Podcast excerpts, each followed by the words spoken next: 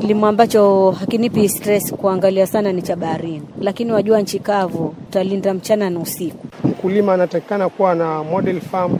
Katika hiyo model farm anatakikana kuwa na 6 blocks. Wakazi wengi ukanda wa pwani hujishughulisha na kilimo cha nafaka, ambapo mbali na kuwa chakula kwao, mara nyingine mazao yakiwa mengi, wao huuza ili kupata pesa za kujikimu kimaisha. Katika kijiji cha Kibuyuni, kaunti ya Kwale, wanawake walikuwa wametegemea sana kilimo cha mahindi, pojo, kunde na mpunga, nao wanaume wakitegemea sana shughuli za uvuvi baharini kujikimu kimaisha na familia zao. Lakini si wakati wote wanawake hao waliweza kukidhi mahitaji yao hata ya mlo wa siku kutokana na changamoto mbalimbali mbali, ikiwemo wanyama waharibifu wa mazao na ukame uliokithiri pamoja na mabadiliko ya tabia nchi. Hivyo basi kusababisha wao kupata mavuno duni ama hata kukosa mavuno kabisa, kama anavyoeleza Fatuma Muhammad mwenye umri wa miaka hamsini na moja, mama wa watoto wawili ambaye ni mkulima. Nilikuwa nalima kilimo cha mahindi, pojo, kunde, basi mapato yangu nilikuwa tu nalima nipate chakula tu, lakini kwa saa hii wamama wamejiegemeza kwenye hichi kilimo cha sidi, kwa sababu hakulimiki tena. Wale wanaitwa manki, zile zinaitwa babuni kolobas. Hebu lima mama, waangalie, akiingia kwa shamba anaishambulia hapa na kule. Athari za mabadiliko ya tabia nchi ikiwemo ukame barani Afrika zinaendelea kutatiza sekta ya kilimo, hatua iliyosababisha Bi Fatma na wakulima wenzake kutafuta mbinu nyingine za kujikimu kimaisha kupitia bahari. Wakaanzisha ukulima wa mwani baharini, yani seaweed. Nilipata fursa ya kuungana na wakulima hao ambao wanajiita Kibuyuni Seaweed Farmers, wakiwa baharini wakifanya upanzi wa mwani na kufanya mahojiano na mwenyekiti wao. Msikilizaji, nimefika katika eneo la Kibuyuni na nimepatana na wanawake ambao wanafanya ukulima baharini. Ndiyo, ukulima baharini.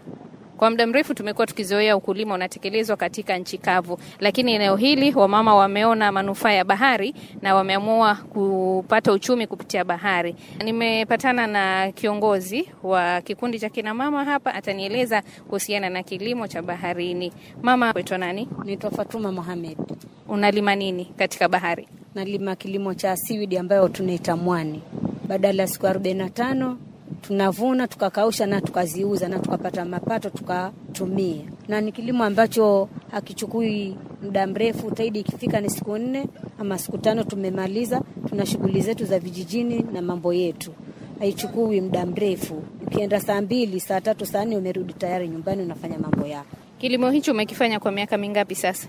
Kilimo hiki nimekifanya takriban karibu mwaka wa saba na kinatusaidia. Kitu gani kilikufanya utoke katika ukulima wa nchi kavu ukaingilia ukulima wa baharini? Ukulima wa nchi kavu, kuna wanyama sana wananishambulia kwa shamba yangu, ikiwemo manyani twaita babuni na manki na kolobas. Nikilima mpaka muda mahindi yamefika kulika, wakiingia kwa shamba wanayaharibu hiyo chakula changu. Sasa kwamba mapato ya, ya, ya chakula napata ma, machache sana, sipati vile ambavyo nimehitaji, ndiposa nikajiingiza ukulima wa siwidi kwenye bahari, kwa maana kule nikilima mpaka nikivuna nikikausha, naona napata mapeni, natumia, nasomesha watoto, nanunua chakula, najihudumia mambo na hospitali, naweka akiba. Ndio maana nikajiingiza sana kwenye kilimo cha baharini. Mwani ni aina ya mimea inayoota na kukua kwenye maji, na inapokomaa basi na kuvunwa inatumika katika matumizi mbalimbali ya binadamu na wanyama, sawia na kutengeneza mazalia mazuri ya samaki baharini. Bi Fatma anasema kwanza mtu hutafuta shamba baharini, ambapo baadaye huweka vigingi maarufu wanaita pegs, kisha wao hufunga mbegu za mwani kwa kamba. Jenga shamba kwanza, uweke hizo pegi line. Ukiweka hizo pegi, unatafuta mbegu kama hizi mbegu tunaita mwani, ambayo ni siwi. Unafunga mbegu zako kwa kamba zako.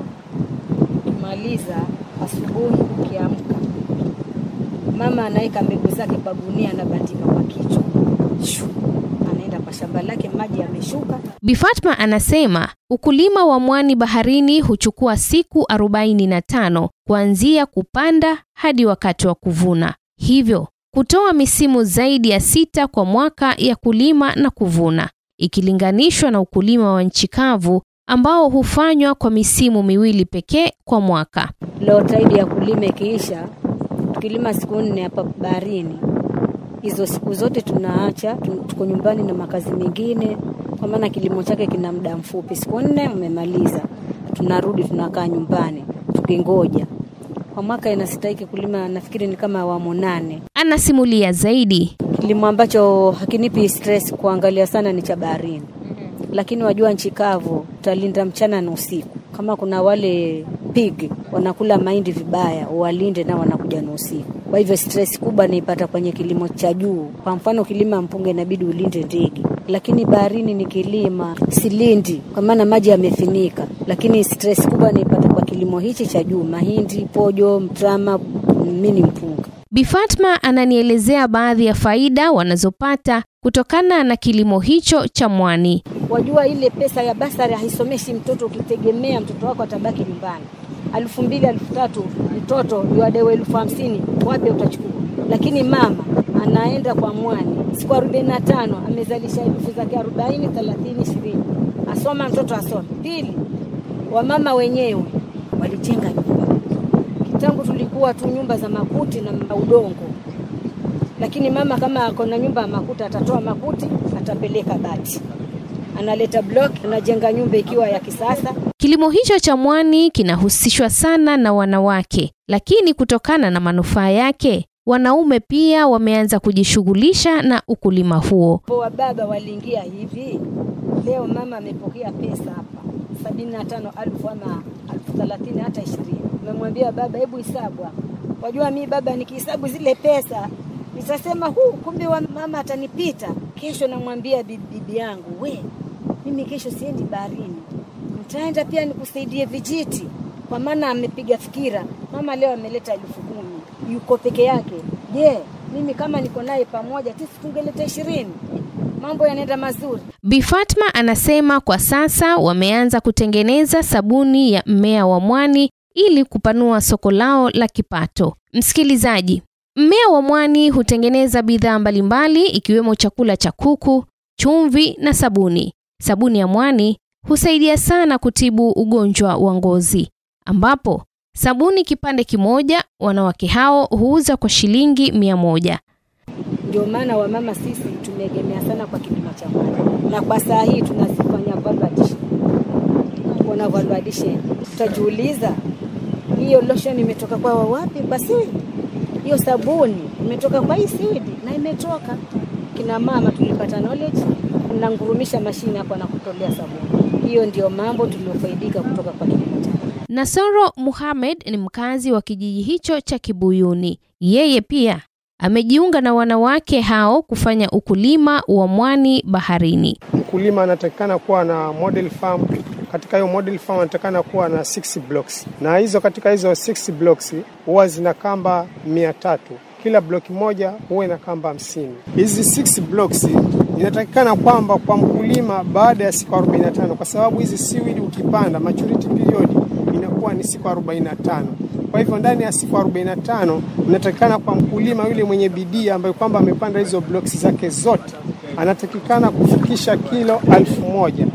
Hapa wakulima hao wa mwani wanasimulia baadhi ya changamoto wanazopitia. Hatuna soko la value addition.